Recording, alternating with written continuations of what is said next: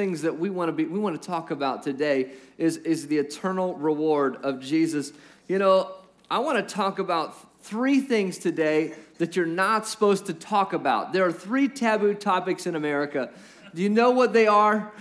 There's politics, money, and religion. You're not supposed to bring those up. You just don't do that. It's taboo in America and our culture. And I'm going to break all the rules. I'm a rule breaker, okay? I, I just believe in my heart that it's important to talk about things that are important to Jesus. Does anybody agree with that? That it's important to talk about the things that affect us, and, and really those things do in our lives, that they absolutely define our lives. And Papa said this Papa said that my money is me in spendable form. You ever heard about that? Anybody ever heard that one? Raise your hand if you heard that one. So there's still quite a few people who haven't heard that. But my money is me in spendable form. And if you think about that, means that whatever I'm spending my money on represents my interest, my likes, what I enjoy. Maybe it's my hobbies. Uh, my, me and my wife, uh, a good date for us is going to a restaurant and just eating a good meal, having an appetizer. We're foodies. You know that's a good time for us. If we if we're around the world and we're doing ministry one of the funnest things to do outside of ministry is to find something we've never eaten before and try it. And sometimes it's good and sometimes it is not so good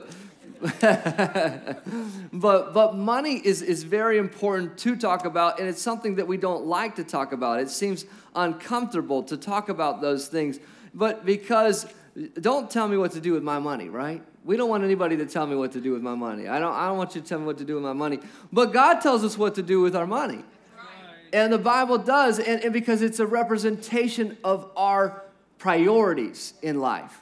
I could tell you what you prioritize. Even if you think you prioritize one way, I could tell you you might, be, you might not think you're prioritizing like you are if your money's going in a different direction. And so we've been talking about secular theology. Last week, we, we talked about the, the theological, um, I guess, foundation that Christians don't need church.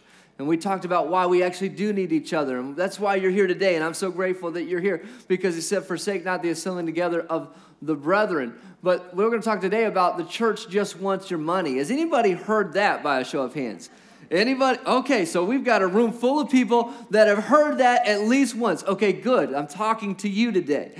Now, I was told by my uh, one of the members of my family uh, who's who's uh, related to me, um, who's not saved. It, he was he's very generous. He is a very kind man. He's very very helping, and he helped. He gave me a thousand dollars for my 16th birthday, and he said, "I want you to have this for your car, but I don't want you to have it if you're going to tithe on it." I don't want you, if you're going to tithe on this, I don't want you to have it. And he said, and he said, I, and I know that somebody's helping you get a vehicle, but if you're going to use this to go to school at Oral Roberts University, then just send it back. So I called him and I said, I, I am going to tithe on it because that's what I do. I tithe because that's what God said to do. And we're going to talk about the tithe today. But he said, and number two, I said, I really feel like I'm supposed to go to ORU. And he's like, well, just keep it. but I did anyways. And, and so money's a big issue, it's a big thing. And we need to talk about money because there's a lot of people that don't have it, and those that do have it don't know what to do with it. The average American household has $132,529 worth of debt. That's a lot of money, isn't it? You factor those in with a mortgage, and the number goes up to $172,806. It says, everybody ever heard the term that money talks? Money talks. A lot of people are saying money talks. It, has influence. It, has got power. We don't love it, but we certainly know that Jesus talked about it more than any other subject. Jesus talked about money 15% of the time in, in the Bible when you record his speeches. In fact, 11 out of 41 parables that Jesus gave were referring to money. Isn't that something? It's because where your treasure is, there your heart will be also. And Jesus is more concerned with your heart. When we say the church just wants your money, one of the greatest grievances that, that my family member who gave me that money had was that the pastor sometimes came to his parents' house after Sunday morning and he ate all their chicken. Now, when you growing up in, the, in, in, in rural America and you live through the time of the Great Depression. You don't have much. When my grandmother was growing up, she had an outhouse outdoor, and she made sure to tell me when I was growing up, we had to make sure that the cobwebs were out of there before we went to sleep, and you had to make sure that there wasn't snakes in the toilet. I said, Dear Jesus, I had no idea how good I had it. I had no idea how good I had it. And, and she said, and, and you just left the windows open and you hold the, hope that you got a, a cold breeze in the, in the summer. And she said, in the winter, she said, sometimes it got so cold that all the kids would get in the same bed because they were so cold, they needed the body heat to stay warm. When she was in eighth grade, my grandmother went as a babysitter to a local wealthy family because they couldn't put money on the, they couldn't put food on the table. So there are people that have grown up without. And, and so we don't realize how good we have it in America. We really don't. And how much progress we've made in America in even the last 40 and 50 years. It's pretty significant what God's done. And I'll tell you this that, that uh, she's never bitter about it, but this was a woman who was in eighth grade, came out of eighth grade, and she made something of herself. She went and, and, she was she fought for her job. She worked for Avon, worked her way up, and actually became the state overseer. And she never had any more than an eighth grade education, and she's smarter than most people I know. It's, it's amazing. We spend so much time in education. We talk about many important things. We talk about mathematics. We talk about uh, government. We talk about history. We talk about science. We talk about so many things. But one thing we don't talk about in our education system is money. We don't talk about our relationship with money, and it's one of the most important things we can do. You know, a lot, they say money talks, but, but some people say all it ever says to me is goodbye. it's like they get it and it's gone. I had it and where to go. Because if you don't tell your money where to go, it'll go anywhere. and it'll go fast, yeah. And if you don't tell your money where to go, it'll go anywhere. And we got to really watch what are we spending money on? How, how often are we spending money on something that we could wait for? So, and actually paying more money in interest on something because we need it and we need it now, right? One of, the, one of the things that God encourages us to do in the scripture is have patience. And, and so I am, I'm talking about money because I believe it's so important for us. The average percentage of budget categories in America goes like this 32.9% of is going to household, 17% goes to transportation, 12.5% goes to food. Uh, for many of us, it probably is more than that. 11.3% goes to insurance, 7.8% goes to healthcare, 5.1% goes to entertainment, 3.3% goes to clothing, 3.2% goes to cash contributions, and 2.3% goes to education. So at the very bottom of the list is our contributions to society. And, and I believe that, that that's one of the things that God wants us to increase in the coming year is to ask God, God, how do you want me to direct my finances so that I can bless your kingdom and I can make a difference? Only 30% of American households have a long term financial plan. Only 30%. That means that you don't have a retirement plan. And, and it's, it's a stunning concept to think that uh, most families don't even have $1,000. They don't know how they're going to make up $1,000 if they had an emergency. Let me tell you something. I, I know that, that a lot of people tell me, they say, the, the devil's coming against you. I, can I just say I hate this message? I hate this message. I don't like talking about money as much as it makes you uncomfortable hearing about it, but I believe it's important to talk to it. I believe it's important, and because it, it deals with the heart. And I just want to say before I get too much deeper into this, church, we want your heart. The church wants your heart more than anything else. And the reason we're, we're looking for you, we want to know that Jesus has changed your heart, changed your life, so that you can live without the, the covering of weight that they say mortgage actually means death grip. The, the, the stress of money is the number one cause of divorce in America. I want to talk to you about money because I want to see your marriage healthy. I want to see your body healthy. Stress is the number one cause of disease in your body. Stress. If you're stressed out living in debt, you can't just be, you say the devil's coming against me, the devil's coming against me. Well, I believe he is, but I also believe sometimes we're doing more damage to ourselves than the devil is. I know that's a hard concept. Somebody said one time, the devil made me fat. Said, what? said, Yep, the devil made me fat and he used McDonald's to do it. I said, What in the world? I said, Sometimes I think you're the only devil you know. That's terrible. But sometimes we allow ourselves to get in the way of what God wants to do in us. And the greatest enemy is sometimes the enemy that's inside of me. And, and I need to tell you that God wants to heal your, your finances so that your body can be healed. He wants to heal your finances so your marriage can be healed. He wants to heal you from out of outside of debt so that you can grow in him. And I do believe, I want to make this qualification. I do believe that God allows great leverage. We can use leverage to produce profit. We use leverage to produce profit. But if you're using leverage to attain things, you're using debt to attain things, then you're not going, you're not getting more, you're not going to get more than you're giving you understand what I'm saying? You're giving something away. And I find so many references to debt in the scripture, but I don't find one good one. you know, but but I do know in business that it's practical and its purpose to have leverage in order to create wealth.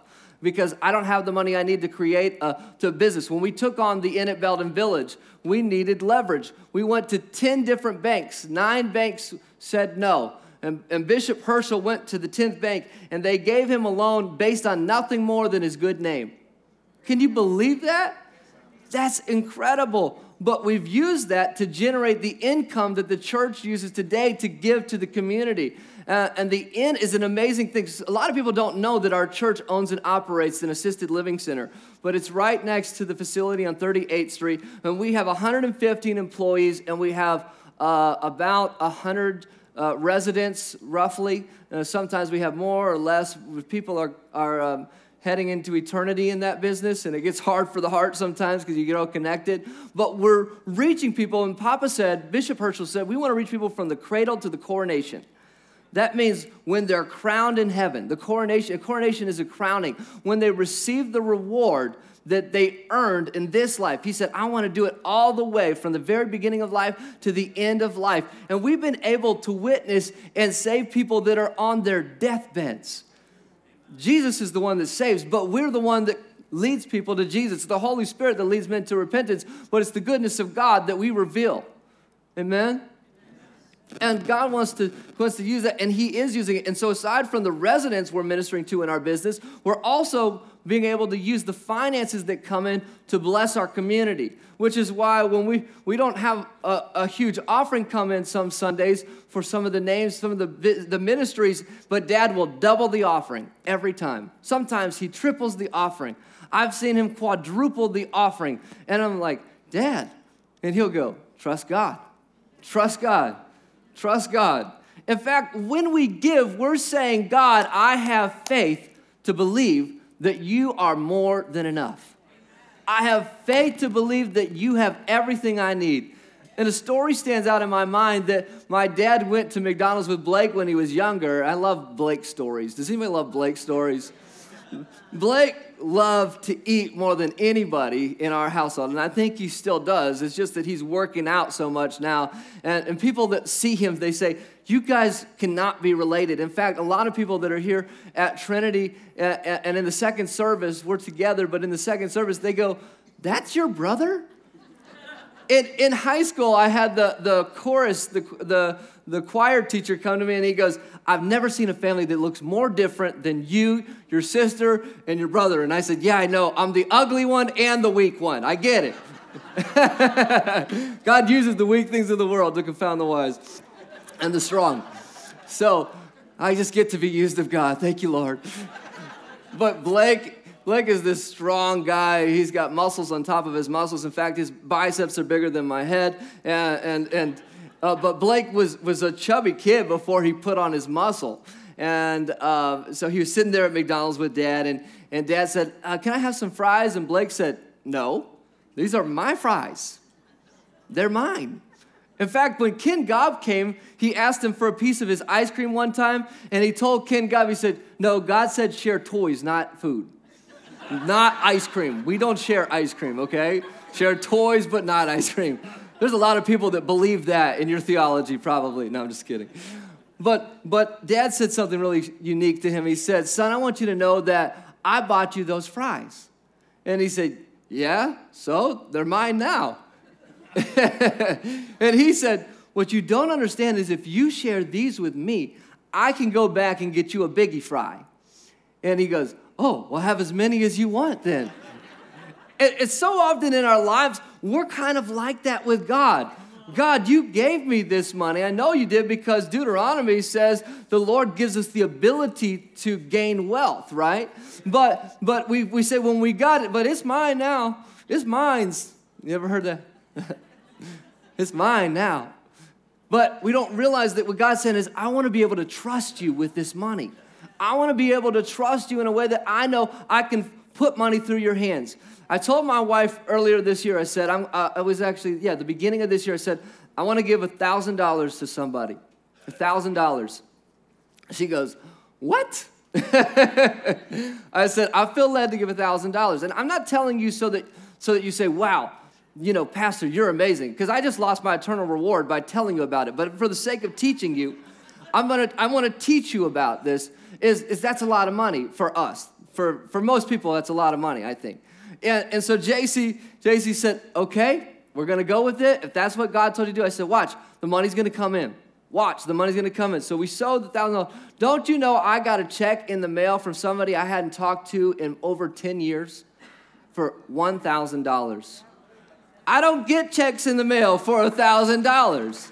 It just doesn't happen. Uh, I don't know about you, but God sent that money in the mail. I said, honey, I told you that was coming in the mail. I told you, watch and see what God does. In fact, when God told me to give, He told me to give to a ministry. It was a, it was a large amount. It was, I've been saving, uh, it was half the money I had saved up, and I'm living in the basement of my parents' home, okay? And at 24, I'm like, I have a college degree, I have a bachelor's, I'm living at home. I don't know if I should be living in the basement because girls don't want to date me. but I was like, God, I, am putting this money down for a down payment. I'm putting it aside because I want to own. I'm putting this money in there because I, I don't, don't want to have to pay the, the PMI, private mortgage insurance. And so I was putting the money back. And God said, give half of it away. And I said, God, that's a lot of money. He's like, You don't think I know that? I have a lot more. and, and I don't believe that I give just to get. I don't believe that. I don't believe that I give just to get something from God. I don't, I don't do that, but I give because He blesses me if I do, and I get to be a part of what He's doing. And maybe I'll reap a, an eternal reward, which is even better than an earthly re- reward. But um, don't you know, it was short time after that, I had been looking in this neighborhood that I liked looking at plots, talking to people about what it costs to develop a house or build a house, and everything was looking expensive, but I thought, I can make it, I can do this. And there was this house that was gorgeous on, on the street in a neighborhood that I had been looking at. And it went for 10 times the amount that I had given. The, the, the amount of the house was $70,000 off of the appraised value of the house when I bought it. 10 times what I had sown and I got it at an auction, and I didn't even know about auctions. This was a unique auction. It was a secondary auction. If it had been the first auction, and I, I, I clicked the button that said "Take the house, pick the house," I would have I would have lost all my deposit money because most of the time when you do an auction, you have to pay 100% of it full, right up front. I didn't know what I was doing. I didn't know. I'm just being honest with you. I didn't know what I was doing, but God said this is your house. In fact, he gave me a scripture. He said, Go, you, your family, into the ark.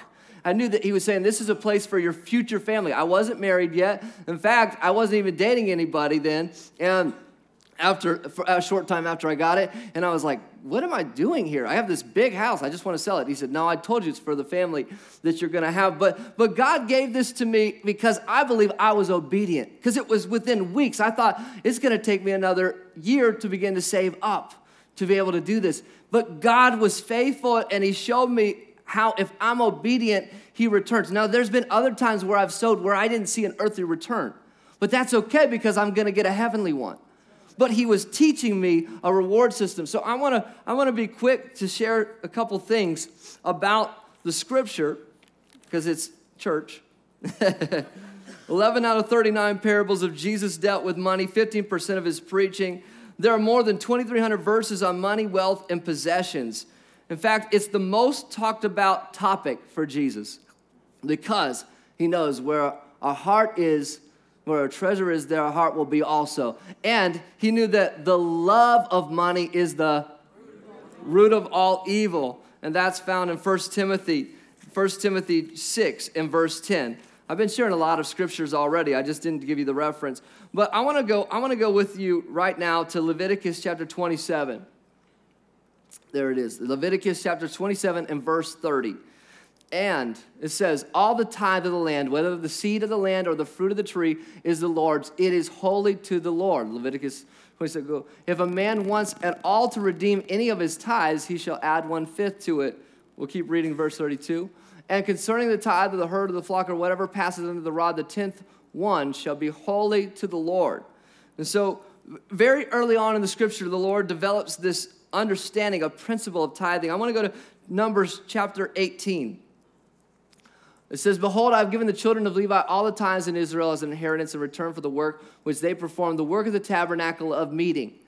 And if we keep going, verse 24, it says, I'll read it. For the tithes of the children of Israel, which they offer up as heave offering to the Lord, I have given to the Levites as an inheritance. Therefore, I have said to them, Among the children of Israel, they shall have no inheritance. So the Levi had two jobs. They had they kept the temple and they represented them before the Lord.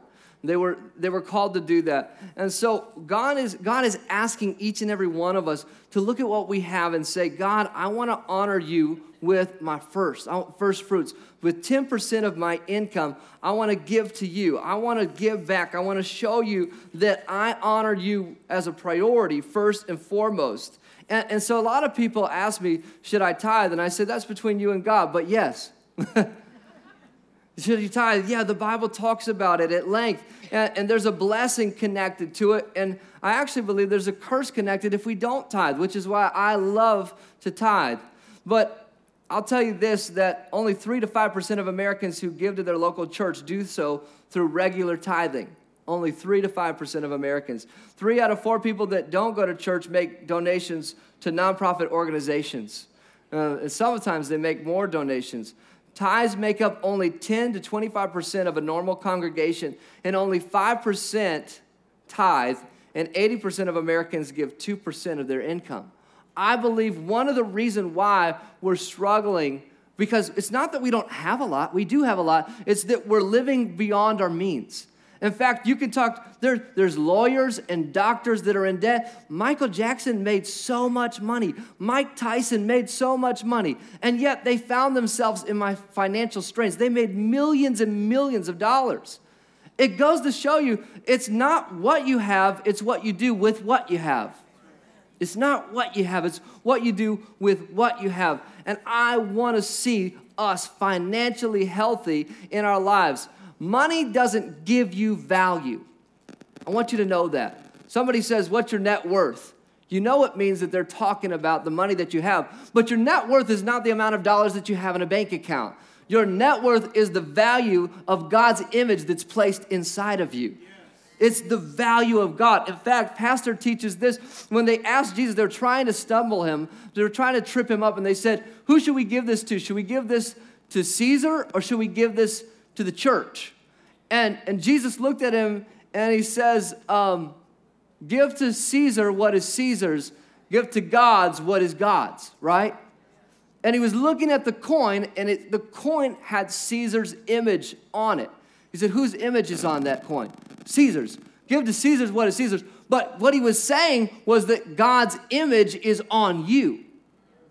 God's image was placed on you. In the image of God, He created man. Male and female, He created them. Just two. Male and female, He created them. That's there in the scripture. Just throwing it out there. God created you in His image, which means you have the value. That's your net worth, is you're made in the image of God. But money doesn't give you value. Money doesn't give you value, but there is value in money. If you're writing something down, God doesn't, money doesn't give you value. God gives you value. But number two, but there is value in money. How many know there is a lot you can do? In fact, I can't help other people if I don't have it. I can't give what I don't have. I can't assist. And God wants us to be generous people, but He wants us to give when we have surplus. He wants to give out of the abundance. And one of the problems that we have is that we're not, one, we're not generating enough income. We're asking God, it's like, Lord, give me what I need. Give me what I need. Give me what I need without working for it. And he said, Laziness makes a man poor, but diligent hands bring wealth. Proverbs says, Lazy hands make a man poor. So it's a spiritual concept that our work has worth. And in fact, for men, we find value in our work. In fact, a, a, a, man, when, when, when Adam was charged in the garden, there was still work. He was charged to keep the garden and name the animals. And God gave him purpose. Our work gives us purpose. We had a generation that came a long time ago, and they said, they said, I live to work. The greatest generation says, I live to work. I love to work. There's purpose in work. Now we have a generation that says, I work to live. I live to work, but now I work to live. Diligent hands bring wealth. So, number one, he wants to bring income to you through diligence and hard work. Laziness won't get you anywhere. He wants to bring it to you so he can bring it through you. He wants you to have it because there is value in money. Money doesn't give you value, but there is value in money. Can we just be honest with each other right now and say that? And it's not money that's evil, is it? It's the love of money that is the root of all evil. That's right. The love of money that is the root of all evil. If I love it more than I love people, I'm mistaken. I'll tell you something that I did this past week. I love telling on myself. I really don't, but I do it anyways. I took my dad's Cadillac a couple Sundays back, two exactly. And he said, drop it off at the house. So I did drop it off at the house, and I enjoyed driving it to his house so much that when I had car trouble, I said, I'm gonna go pick it up just for a couple hours so JC doesn't have to get into, the one car because we gotta change the tire on it. I'm gonna drive it. So I started driving it, and before I got it back to my dad's house, the engine blew up, started smoking. Yeah, overheated it. It, was, it smelled that sweet smell that wasn't incense. It was the sweet smell of radiator fluid which was not sweet. It was very sour. It smelled sweet, but it felt sour. And um, I had to call my dad. And I had said, Dad, you told me to take the car to the house. I did that. But then I went back to the house, picked it up for a real quick session in the Cadillac, and I looked good doing it until it wouldn't go anymore. Um, it stopped going. So it's parked outside of your house. And I need to tell you that. He goes, Oh man, that's why I told you to take it to the house because it had some issues. I said, Yeah, it's still got some issues, Dad. In fact, I think it's got more issues than when you left. And I got some issues too. And you know what he said? He said, Son, he said, it probably would have happened if I was driving it. He said, You're more important than the vehicle. You're more important to me. He said, I, I don't want you to think about it. We'll, we'll handle it when we get back, but you're more important. Sometimes we value the things more than we value people. And, and, and we've got to value people first. The, the, we're talking to the church just wants your money. No, we want you, but we want you healthy. We want your marriage healthy, and we want your finances healthy. We want to see you live in surplus and not in lack. And really, that is it's how we live and not what we have. Because it says that, that I've heard this said before that contentment is the thing that makes poor men rich, and discontentment is the thing that makes rich men poor. I'm gonna say that one more time because I don't think you got it. Discontentment is the thing that makes rich men poor. Don't realize what you have, and you're always looking for the next thing. But contentment is the thing that makes poor men rich. Paul said, I've learned to be content in all things and in all things. And the, the number three thing, so I want you to remember money doesn't give you value, but there's value in money, number two. Number three, and money tells you what you value. Money doesn't give you value, but there's value in money, and money tells you what you value. It tells you what your values are, it tells you where your priorities are, it tells you what you like, it tells you what is important to you. And I believe that God needs to be the most important thing in our life. And here's something really interesting that I found is, is if I can find the statistic in my notes, I tried to do this thing where I put it in my, in my Bible and, I, and I'm, I could read it out of my Bible. It didn't work this morning. 77% of those who tithe gave 11 to 20% or more of their income. So they gave more than their income. So they had they have more with less for more than the baseline of 10%. 7 out of 10 tithers do so based on their gross income, not net income. I I, I do I tithe out of my gross. Some people ask should you do net or gross? Well, just start doing something and watch what God does for you. I promise you, God will do something for you. 247 million U.S. citizens identify as Christian, only 1.5 million tithe. Eight out of 10 that tithe, here's what I want you to see, have zero credit card debt. And some people would say, well, they have no debt, that's why they give. I don't believe that. I believe that they have a mentality of giving, which means that they look at money different than the, than the average person. It's not even about how much you make, but 28% are completely debt free, including not having a mortgage, a mortgage. Can you believe that? That's amazing. 35% of those who do tithe have a net worth or will bequest that which is valued at more than $500,000. Now that is amazing. And I think it's because there's a value on savings and a value on looking at money in the right way, in the right perspective. I want to see the church survive and not just survive, but thrive when it comes to our finances and be able to do what we haven't done in a long, long, long, long, long, long time. I believe God wants to open your heart so that He can give you more than you've ever had, and you'll do more with less. In fact, I encourage you, I wanted to preach this. I thought about doing an offering at the end. I said, no, that's cheap because then they'll think I'm doing this for an offering. I'm not doing this for an offering. I'm doing this for you. I hate talking about this, but I'm uncomfortable. I have uncomfortable conversations with people I love.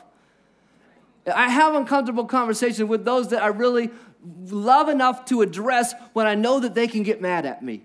When I know that the conviction of God can set in in their hearts and they can be upset with me, I know that I love them more than I love what, you know, you know, you get it? Are you with me? I love you, and I see God doing so many wonderful things for me and my wife. Uh, he has blessed us beyond measure. When a car died, somebody, somebody that's in this church, they sold me an amazing car at a great deal, and I got wheels, and I don't own, I don't, I don't, I didn't have to pay anything. It's a great used car. God's blessed me so much. I'm telling you, I don't. I'm not saying we even need this offering because we have set up an income generator where pastor and my salary is paid for by the end. Isn't that amazing? I just thought you should know that. That's amazing. That, that Nan Gamble worked so hard at the Annabella Village doing the ministry there and making income for our church so that we can give more than we take in on Sunday morning. I'm not doing this message because I need something. I'm doing this message because you need to know what God wants to do in your life. God wants to bring breakthrough for you. God wants to see you successful in every way. I know that the claps, the applause is lower today than on another Sunday, that's okay. I think you still love me. I think you still love me. I'm hoping you still love me this morning. 1 Timothy 6:10 says, "For the love of money is the root of all evil, which while some coveted after, they have erred from the faith and pierced themselves through with many sorrows." I don't want to see the church full of sorrows. I want to see a church that is doing more than that. Matthew 6, verse 19. I want to read this really fast. Matthew 6, verse 19. Do not lay up for yourselves treasures on earth where moth and rust destroy and where thieves break in and steal, but lay up for yourselves treasures in heaven where neither moth nor rust destroys and where thieves do not break in and steal. For where your treasure is, there your heart. How many want an eternal reward? When I think about the grand scheme of eternity, I mean, maybe this is my life and if I were to go from that side of the stage to the other, that doesn't even begin to give you a picture of what eternity looks like. I want my treasure to be on the other side. I want my treasure to be there.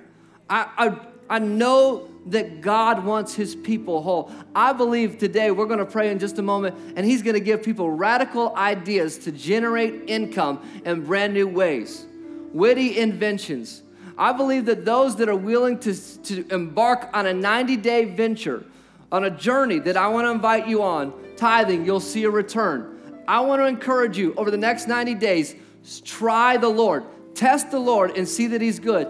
Tithe, and you will see God do something And if you don't, we'll give your money back.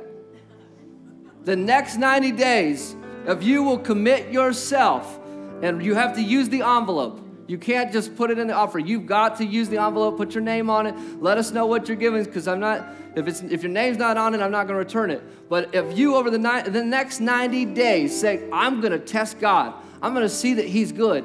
I'm going to look at my finances differently. I'm going to I'm going to put in an application and see that God will give me the opportunity to make more income, have more promotion. I'm going to see it. I'm going to see God do it. That's how much I believe in it. That's how much I believe in what God's doing. That's how much I believe it'll set you free. In fact, it says three out of five Americans are committing marital financial infidelity.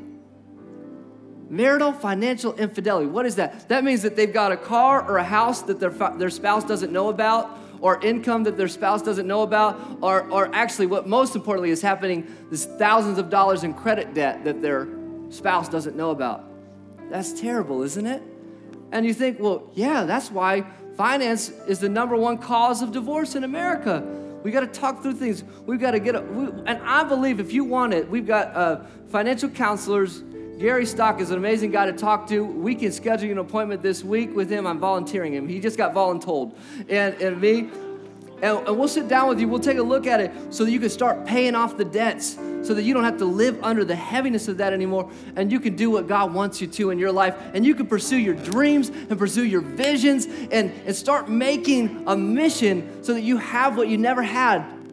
I'm telling you, God wants to do it. He's done it in me. He's so good. There's, there's, I'll tell you one last story. There was a very wealthy man, and he knew that somebody told him, You can't take your money with you to heaven. He said, I fixed the problem, honey. I'm going to take this briefcase with all our money in it, I'm putting it in the attic. So later, he passed away. He said, I'm going to grab it on my way up. When I'm going up, I'm going to slip by, I'm going to grab it, keep going up. She went up after he passed. There was the briefcase and all the money. She said, I should have put this in the basement. I'm just kidding. I'm just kidding. I'm just kidding. It's a terrible joke. It's a terrible joke. God wants to bless you. He wants to bless your money. He wants us, church, to be faithful. We're married to God in covenant. Don't, don't have marital financial infidelity with God. Allow Him to bless your finances, bless everything that you have. I promise you, it works. I know because I practice what I preach, and I probably give more than most. And I'm grateful that I do, and I'm blessed because I have an opportunity. I want to see you have the best year in 2020 than you've ever had in your whole life. I want to see you make more, give more, help more people, and do more with less than you ever had in your entire life. Would you stand this morning with me? And don't worry, Pastor's to be back in the pulpit next week, so you want to come back. Because Pastor will be back. The church doesn't just want your money. In fact, we don't want your money. We want you. We love you, but God wants you and your heart. And your heart represents your interest, and your money represents where your heart is, which is why Jesus talked about it as much as any other topic. I want you to know today if you're here and you don't know Jesus, I want every head bowed, every eye closed. If you don't know Jesus, I want you to raise your hand. Jesus loves you. Jesus, we talked about it. Caesar's idea, his image was on the coin, but God's image is on you. He's hungry for your heart. He loves you. He wants you more than anything else. And there's been a church that's been upset because people that have a past, like Kanye, are coming into the kingdom, but not this church. We're an embracing, loving, generous, giving, helping church. And we want you to know that Jesus loves you, and there's embrace and there's grace here. We want to embrace you. Raise your hand if you want to accept Jesus or you want to recommit your life to Jesus right now. Thank you. Thank you. I saw one hand. Bow your head, close your eyes. Say, Father God, we believe in you. We invite Jesus into our hearts. You're the Son of God, and I believe that. I ask you to forgive me of my sins, my mistakes, my regrets, the shame I've carried. Take it, Lord. I know that you love me. I believe that you died on the cross and that you rose again and that you live in me. Lord, come live big in me. In Jesus' name. Amen. Come on, give the Lord some praise for those that have accepted Jesus as their Lord and Savior. Church, God's getting ready to do an unthinkable, unimaginable, unfathomable thing in us if we will obey God. I love you, church. I pray you still love me, and I pray you have a wonderful week. God bless you.